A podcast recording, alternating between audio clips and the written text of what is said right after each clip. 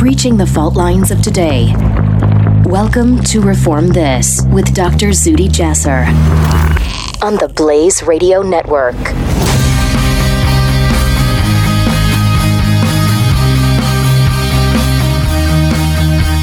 This is Dr. Zuhdi Jasser. Welcome to another episode of Reform This on the Blaze Podcast Network. Your faithful host, Dr. Zuhdi Jasser.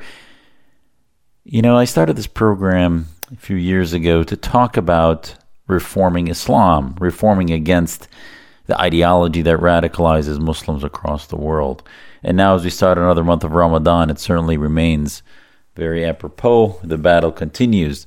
But in the past few episodes, I've obviously, as an American, as a physician, as a family, as a family man, I have been focused on coronavirus, focused on what our societies, what our community should do. And I, I can't tell you enough. Not only is the issue important, I feel as a primary care doc in private practice, somewhat on the front lines of this, if you will. I have some things to offer, the opinions of regular Americans that might contradict from conventional wisdom, if you will. We'll talk about that also later. But when we talk reform, our communities have to continue to adapt, to modernize, to go with the times while maintaining who we are as a community. And when you say who we are, what does that mean? It means those principles that we will sacrifice and those that we will not. When you look at your family name, you think about your tradition, your history, what it means to be a Jasser, what it means to be whatever your family name may be. There's an identity. When it's positive, it's a tradition that you want to give your children, your children's children.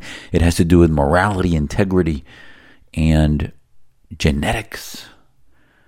And at its worst, it can mean tribalism and imposition and coercion and other things, but it's part of our identity. But then there's the communities we belong to, our neighborhoods, our cities, our states, our countries, our national identity, what it means to be an American in that community.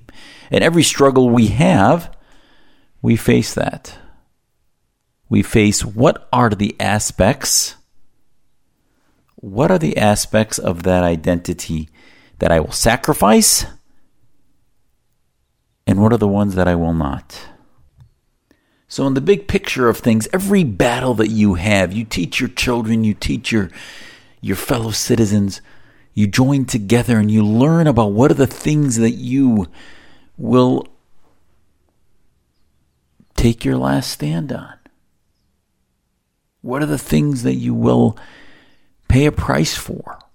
And how much of a price will it be that you will pay?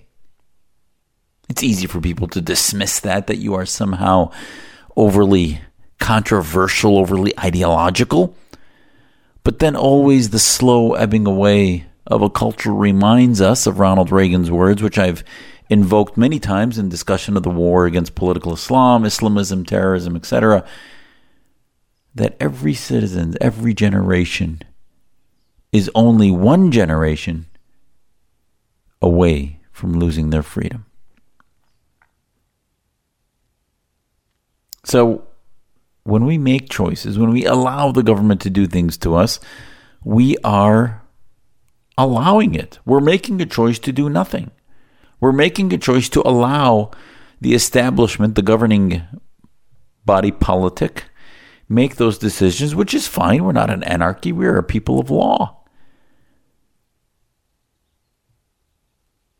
And I'm going to get to that. But before I do, there's two things I want to talk to you about. One is Ramadan, the ninth month of the Islamic holy calendar, lunar calendar. It's our holy month, 30 days of a lunar month of fasting from sunrise to sunset. We started it on Friday. The 24th of April was our first day, and now every day Muslim families will wake up at dawn before any light, have water, a breakfast, hydrate, say some prayers, and supplications, and then get on with their day, fasting, remembering. And and the point of fasting, and I think it's so attuned this year because we are closer as families,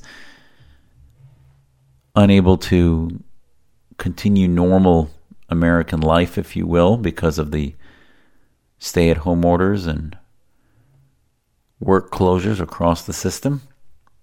So we're a little more focused on what Ramadan means to us as a family. But also the congregational elements are, are not there. The congregational elements are being replaced by Zoom meetings, etc. An attempt to maintain a semblance. We're doing more education at home than we did already in the this weekend. Plans for that than we have in the past because there is more time. And I've talked to you about board games and other things we've been doing as a family. And I think now in the month of Ramadan, that month in which we fast from food and water, we remember that, and, and this is what's so, so central to this health of who we are, is that fasting, you remember that a sign, one of the primary signs of health medically, is hunger, is appetite, is thirst that when people become critically ill or significantly ill, one of the first thing that goes is their hunger. Regardless if the condition is gastrointestinal, uh, if it's malignancy, pulmonary, cardiac, when they become ill, appetite goes away.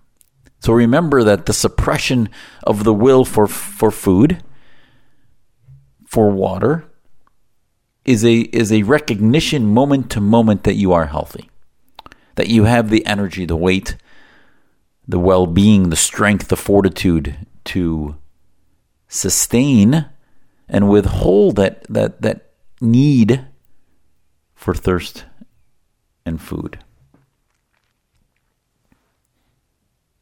And I think this year remember that more than any other. So to my feather to my fellow Muslim brothers and sisters, may you have a fulfilling fast. May your prayers be listened to and answered.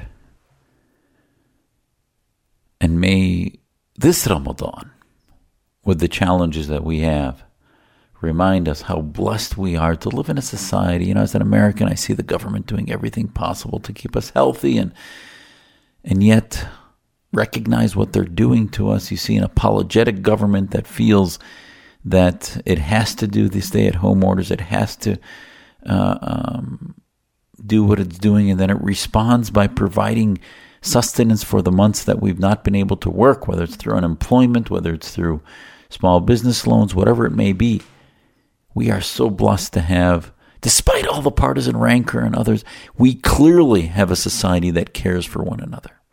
You see all of the the outreach all of the outreach from video clips to charities, people giving RVs to doctors so they don't risk infecting their families and they have a place to live right outside their house. People giving food, deliveries to healthcare workers and others. That reminds us of the beauty of the country that we live in. And also the rigorous debate the vast majority of the civil debate that we're beginning to have. Now, I wish we had had it earlier, but the civil debate that we're beginning to have about what, how much distancing we should have and what's the best approach and whether the data means what people think it means. We're so blessed. And I remember that day to day as I fast in this month of Ramadan, as we do our prayers and we seek atonement, understanding the health understanding the health that we have.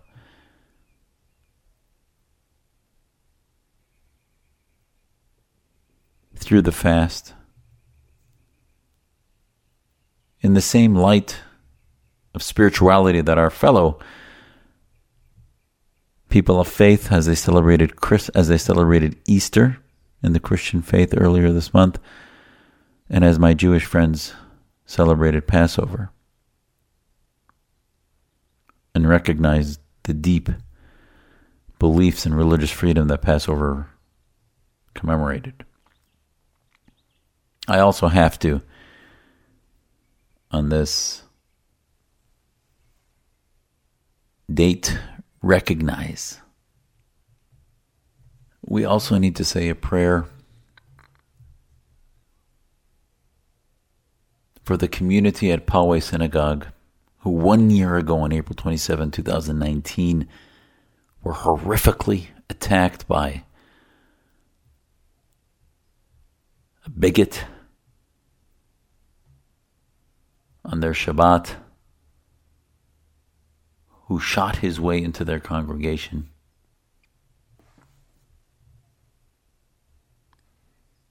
At 11:23 a.m., he entered the Shabbat of the Poway synagogue on the last day of the Jewish holiday of Passover, which fell on Shabbat. 100 people were inside. He was wearing a vest and had been prepared for a horrific amount of carnage. Lori Gilbert Kaye, may her memory be a blessing, was killed 60 years old as she shielded Rabbi Goldstein, who was also injured.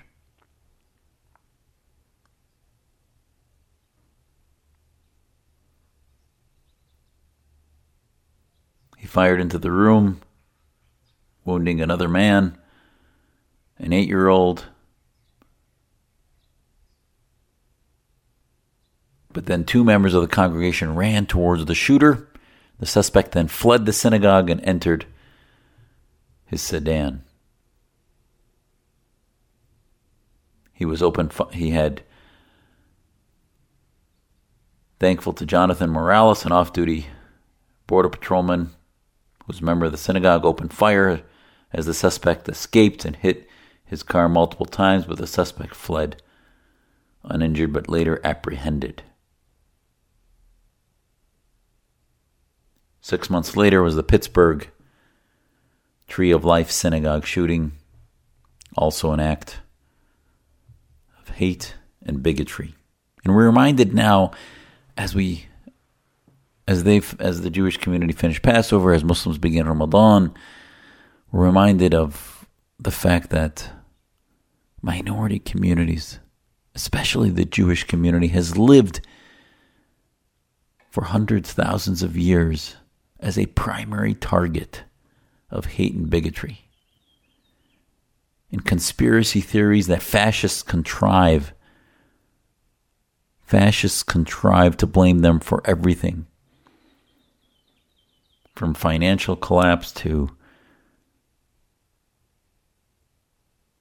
their own dictators in the Middle East to the plague, you name it conspiracy theories written in, in bigotry.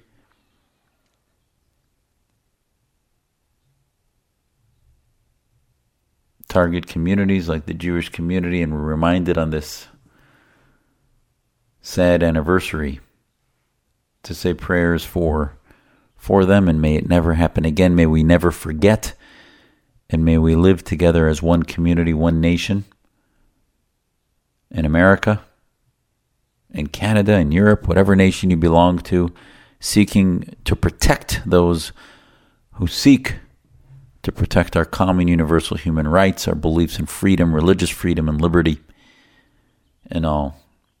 And may this never happen again. So, thank you for giving me that time to do that. Now, for the rest of the program, what I want to do is talk about where we are where we are in fighting for health, for defeating the spread of the virus. We can't defeat the virus, this concept that somehow we're going to stay at home until the virus is gone, until it burns off. Eventually, we are going to have to get immune. Eventually. Eventually, we are going to have to build antibodies to this.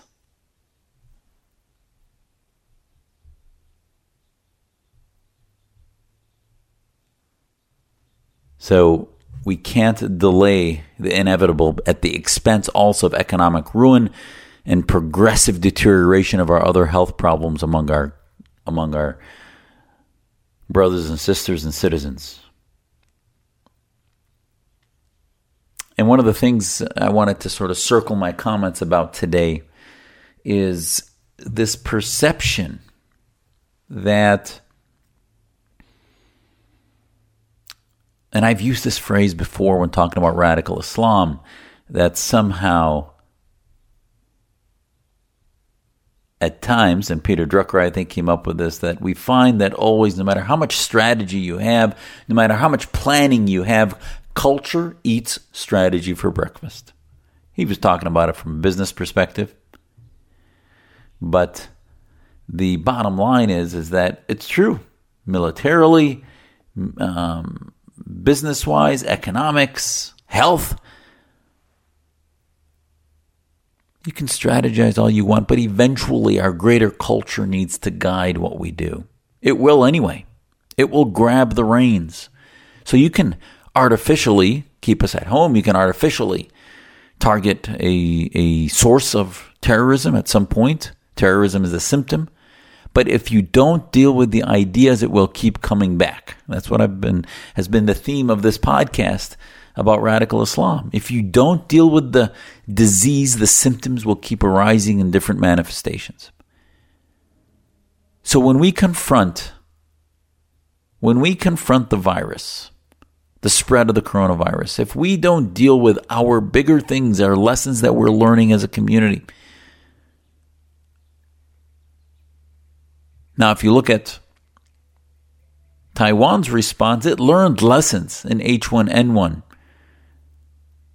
15 or so years ago. And it put them into place, and now it had a much smaller economic impact for its 20 plus million people. But we, separated by oceans, I guess, did not have, even though we had a pandemic response, that was on paper in some places. We did not have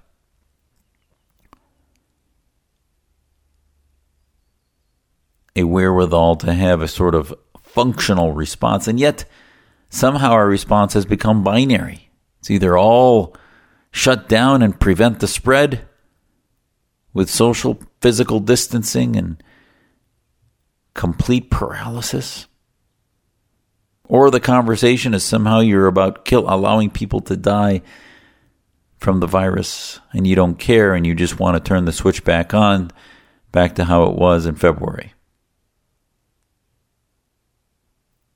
What are the principles? What are the principles that we will accept? And I think in the long term, this is the conversation we need to start having now. Because the price we are paying because I do believe, as I start to see some of the people arguing for continued shutdowns into June, some of it's becoming a bit partisan. I don't think this is partisan. I think it's about worldview. I think it's about the perception of what you believe government's role is from protecting you from everything and providing for you. We see the left, for example, its unemployment benefits now are such that it had to add that $600 a week, which forget the math right now, basically provided where we have multiple businesses being told by their employees they're not coming back. The employees are not coming back, even though they got the SBA loans to do so, because the employees are telling them they're getting more, they're getting paid more now than they were working for the restaurant or the brewery or whatever it was or the clinic as medical assistants. There's something wrong with that. When government will pay you more to stay home than you can working, then that culture is different than the culture that we had going into this crisis.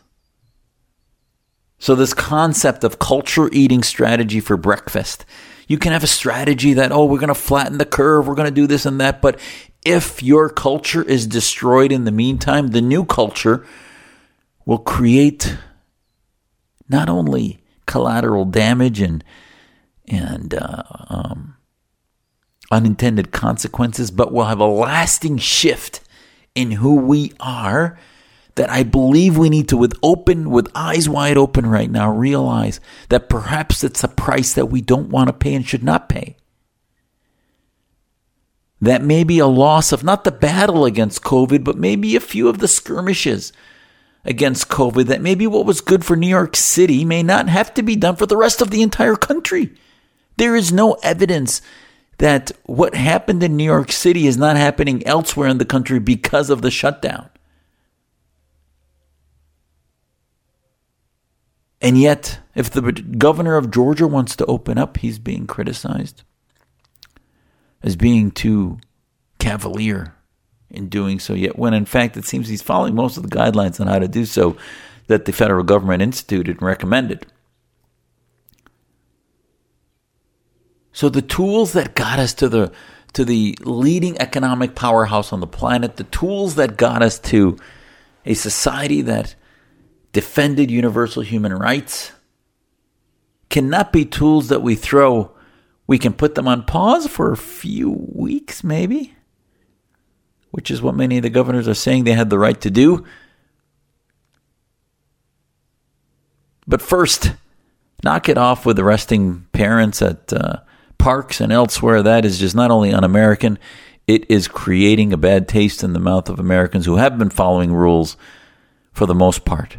And yes, when the government gives recommendations, we have a faithful community for the most part that will follow them to the 90 plus percentile. If a few percent do not, we always have our fringe. That's what tests the mettle of our freedoms. When we were fighting radical Islam, people were criticizing the Charlie Hebdo magazine for uh, attacking Islam and the Prophet Muhammad and drawing cartoons, etc. And yet, it is those people on the fringes of ideas that actually test the reality of what our rights mean. So, when a virus is attacking us, it is when we are most stressed that we understand the limits to which we will defend and stand by our identity as a nation, as a body politic, as a legal system, and what our founding fathers meant. Now you may say that's exaggerated and come on, just it's a few weeks of a lockdown. I'm sorry, when when the government can force your business into shutting down and then you don't have the cash to make it go, so therefore you become dependent on the government and they do it in the name of a virus now. Our government now obviously is transparent and the virus is real. There's no hoax going on. But I will remind you that the Bashar Assads of the world destroyed their countries under the rubric of fighting terrorism. The Chinas of the world are slaughtering millions of Muslims, the Uyghur Muslims, in addition to their own populations with no freedom to practice the Christian faith or other faith minorities in the name of fighting terrorism, in the name of fighting viruses, etc. So it's not paranoia to want to keep eyes wide open as our government invokes things in the name of our protection, which they truly did do. I trust them. But we need to hurry up we need to hurry up and get out of this morass and begin to open up society and understand that it's not binary, that it can be strategic, it can be graded.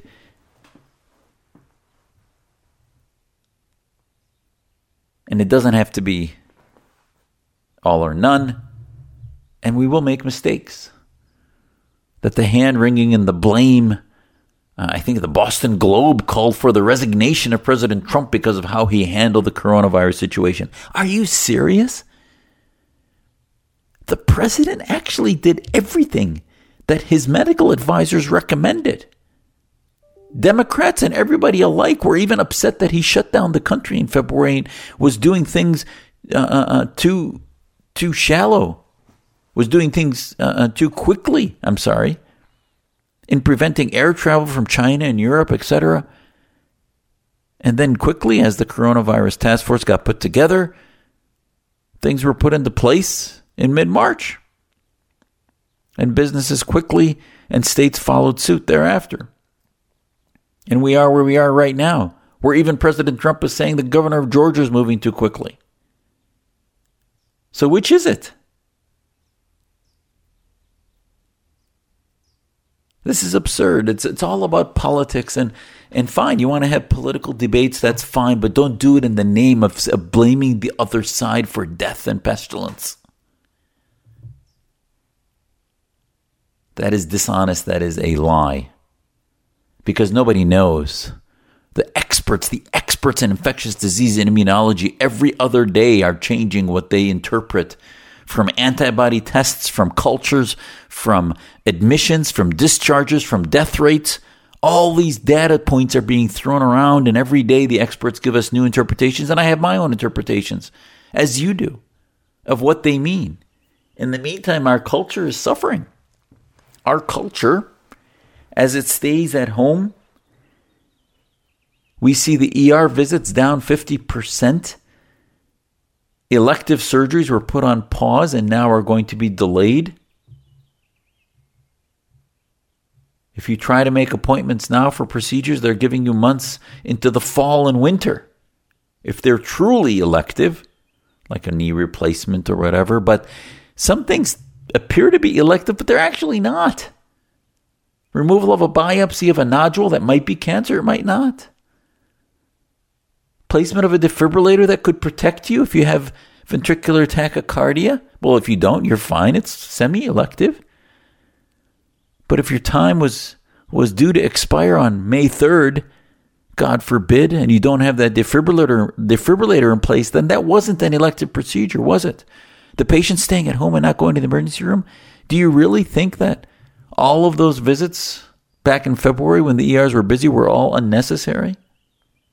Now those patients are getting sick and either progressing at home or not getting care or getting substandard care through telehealth because they need exams, they need tests. So all of these things, our population's getting sicker, they're getting less care, and you're going to see a spike in morbidity and mortality over the next six to 12 to 18 months in other diseases. The pandemic after the pandemic. The pandemic after the pandemic. So I hate to be overly critical, but we have to realize that there's a balancing that happens. Our culture is a smart culture that understands the stressors in battles and in, in conflicts, and yet we grab onto not only the flag, the flag has a meaning, which is freedom and liberty and the protection of our individual rights, sometimes at the expense of the collective. So, yes, mitigation, mitigation is important. We should mitigate the spikes of illness that could happen in places like New York City or New Orleans or Mississippi or wherever else. And yes, prevent and limit right now the exposure of patients over 60, patients in nursing homes, especially we're seeing they're ravaged by this illness. But all the others, why should they suffer? The mortality rates, as we look at antibody rates of immunity, are now looking to be just a few percentage points higher than influenza. Now, this disease is more aggressive with a higher mortality than influenza, it appears.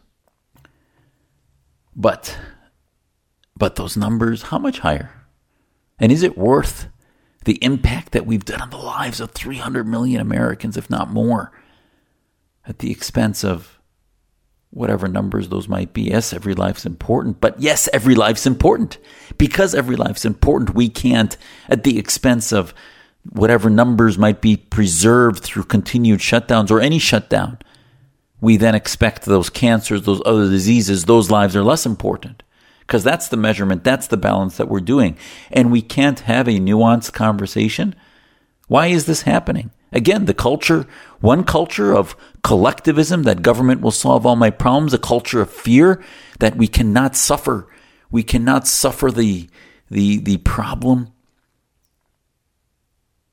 We have to be protected by the nanny state, the mommy state, to protect us from all these things. This is what some of the generation has, and the media feeds it. The pundits and the media that, by the way, sit at home in their seven figure salaries, eight figure salaries, making these decisions for people that have four and five figure incomes that are now zero. and dependent on government.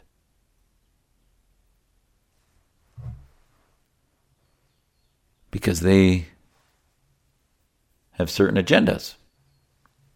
And the culture of the other side that is we talk about political correctness is the problem of the left. I think a lot of it is not just political correctness. It is, as my friend Seth and I talked about on his program, the Seth Leibsohn show earlier this week, we were talking about, as Seth mentioned, we coddle the millennials, we coddle generations of young who feel that and it's interesting. I'm seeing this more as people are locked down. Some people just want to get out. They're starting to protest. They're starting to think this is not the, the data is being interpreted wrong. But others are getting more obsessive compulsive and more afraid of physical contact and proximity to their fellow citizens because they're afraid. And I told him as my oldest gets ready to go to college, yes, I don't want him to do anything stupid, but no, I don't want him to be risk averse. And is our culture becoming one in which fear is so dominated by viral spread? And, and we were talking about the, the great philosopher Pitbull, who came up with a song that fear spreads worse than any virus and spreads faster than any virus. And we will remain strong, he said. That's so true. Why isn't anybody living up to that? There's a cultural icon that is making a good message that we can't be afraid, but eh, maybe he says we, we stay not afraid by staying home. Okay, but for how long? As a culture, as a state, as a nation, let's fight this. But let's get back to work and realize that most people that get it will be asymptomatic. Let's get some antibody tests, but randomize them. And by the way, now the push for antibody tests is again about changing our culture, changing our identity, where we're going to start to have to carry cards, maybe? As a doctor, I will not sign any immunity cards for patients that are government directed. Now, if there's a law that I have to, you're going to see a debate, and I'll end up following the law, but that is not the America that I know. Yes, we test people for antibodies to hepatitis and other things if they're healthcare workers or if the places they work mandated as part of the safety of, of who they are and what they do. But general citizenries having to respond to police queries about antibody status? Because what's the ethics of that? Well, the police, we as citizens have a right to know because they can infect other people versus being safe in their exposure to other people. So, therefore, by that standard, any medical illness that you carry that can affect people around you should therefore have a card that is immediately discoverable by the police at their beck and call. So, therefore, drug addicts, meth addicts should carry a card. Alcoholics with any DUI or any evidence of demonstrable violence should carry a card. Psychiatric patients who have sometimes deterioration should carry a card. You get my drift. That's not the America I know that violates every every personal privacy and will deteriorate our society into classes of risk, classes that is antithetical to human rights. We deal, we accept with certain risks, and this gets back to what I started the program about today we accept certain risks in the price of the freedom that we have. So, therefore, when my kids go and start learning how to drive, I accept the risk that there may be some folks with a DUI history that have paid their time or that are alcoholics that don't have DUIs but are alcoholics, but God forbid they're going to be on the streets. And I teach my kids defensive driving and hope and pray like every other parent out there that never crosses paths. And I accept that price of freedom so that we do not stigmatize individuals with certain illnesses, with certain conditions.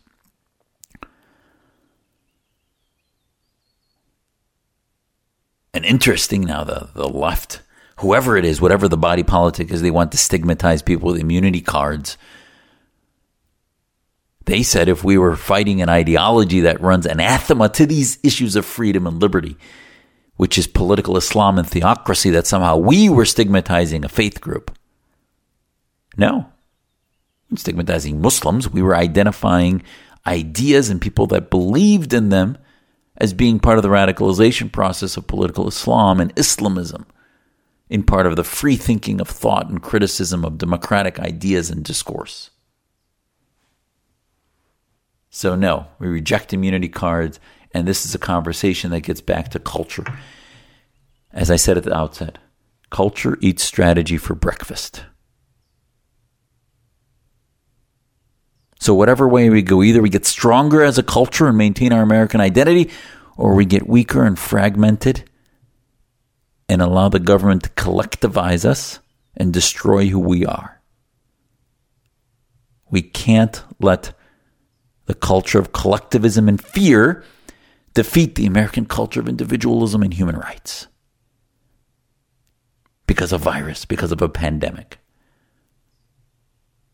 Thank you, folks, as always, for listening.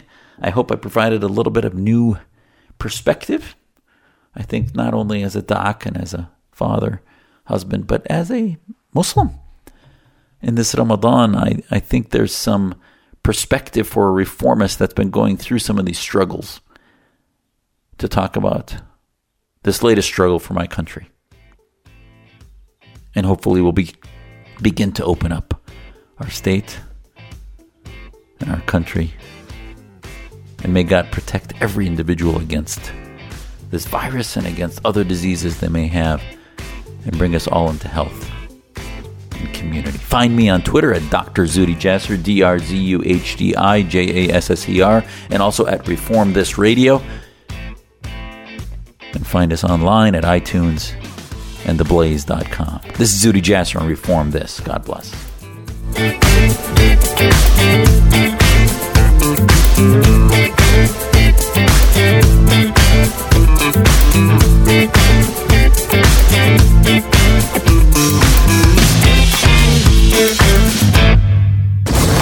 Reform This with Dr. Zuhdi Jasser on the Blaze Radio Network.